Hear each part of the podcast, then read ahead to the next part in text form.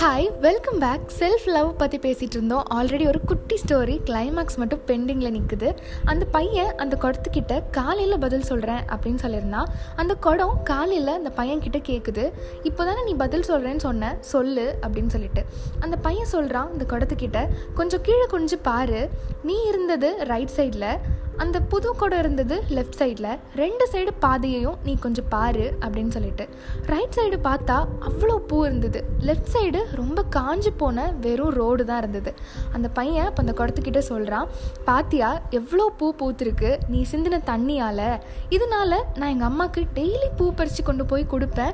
இது எனக்கும் சந்தோஷம் எங்கள் அம்மாவுக்கும் சந்தோஷம்.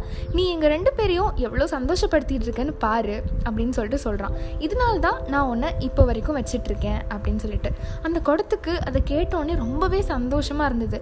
பரவாயில்லையே நாம் கூட இவ்வளோ யூஸ்ஃபுல்லாக இருந்திருக்கோமே. இவ்வளோ பூ பூத்திருக்கு நாம தான் காரணமா? அப்படின்னு சொல்லிட்டு ரொம்பவே சந்தோஷப்பட்டது.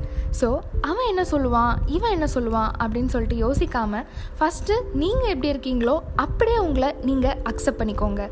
கருப்பா கலராக குட்டையா நெட்டையா நான் நானாக இருக்கேன். அதுதான் எனக்கு சந்தோஷம் அப்படின்னு சொல்லி பாருங்களேன். அந்த சந்தோஷமே தனி தான் நாம் எல்லாருமே காதலிச்சிருப்போம். அந்த ஃபீல் எப்படி இருக்கும் அப்படின்னு கேட்டால் சில பேர் அட அதெல்லாம் வார்த்தையால் சொல்ல முடியாதுங்க.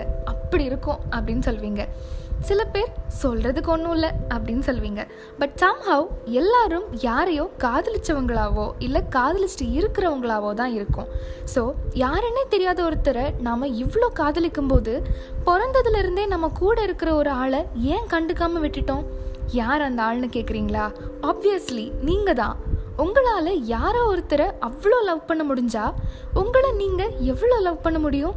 எஸ் உங்களுக்கு என்ன பிடிக்கும்? என்ன வேணும்? உங்கள் ஆசைகள் என்ன? லட்சியம் என்ன? தேடி தேடி சந்தோஷத்தை உங்களுக்கு நீங்களே கொடுங்க.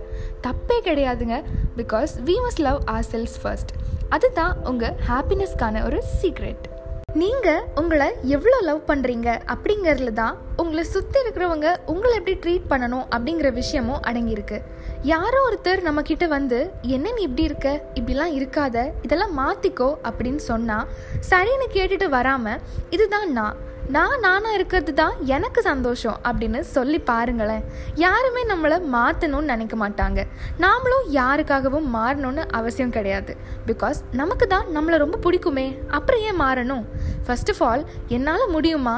நான் இதுக்கு கரெக்டான ஆள் தானா? இப்படிலாம் கேட்குற அந்த டவுட்ஃபுல்லான மைண்ட் வாய்ஸை மியூட்டில் போடுங்க.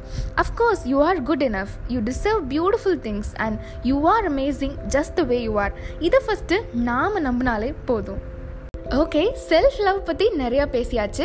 ஸோ நாம் நம்மளே லவ் பண்ணுறதுக்கு தடையாக சில விஷயங்கள் இருக்குது என்ன அந்த விஷயங்கள்லாம்? யார் இதெல்லாம் பண்ணுறாங்க யோசிச்சுட்டே இருங்க. கூடிய சீக்கிரமாகவே உங்ககிட்ட சொல்கிறேன் அது வரைக்கும் ஸ்டே கனெக்டட் அண்ட் உங்கள் எல்லாருக்கும் டடா பபாய் சொல்லிட்டு கிளம்புறேன். நான் உங்கள் Asha. Stay safe spirit smiles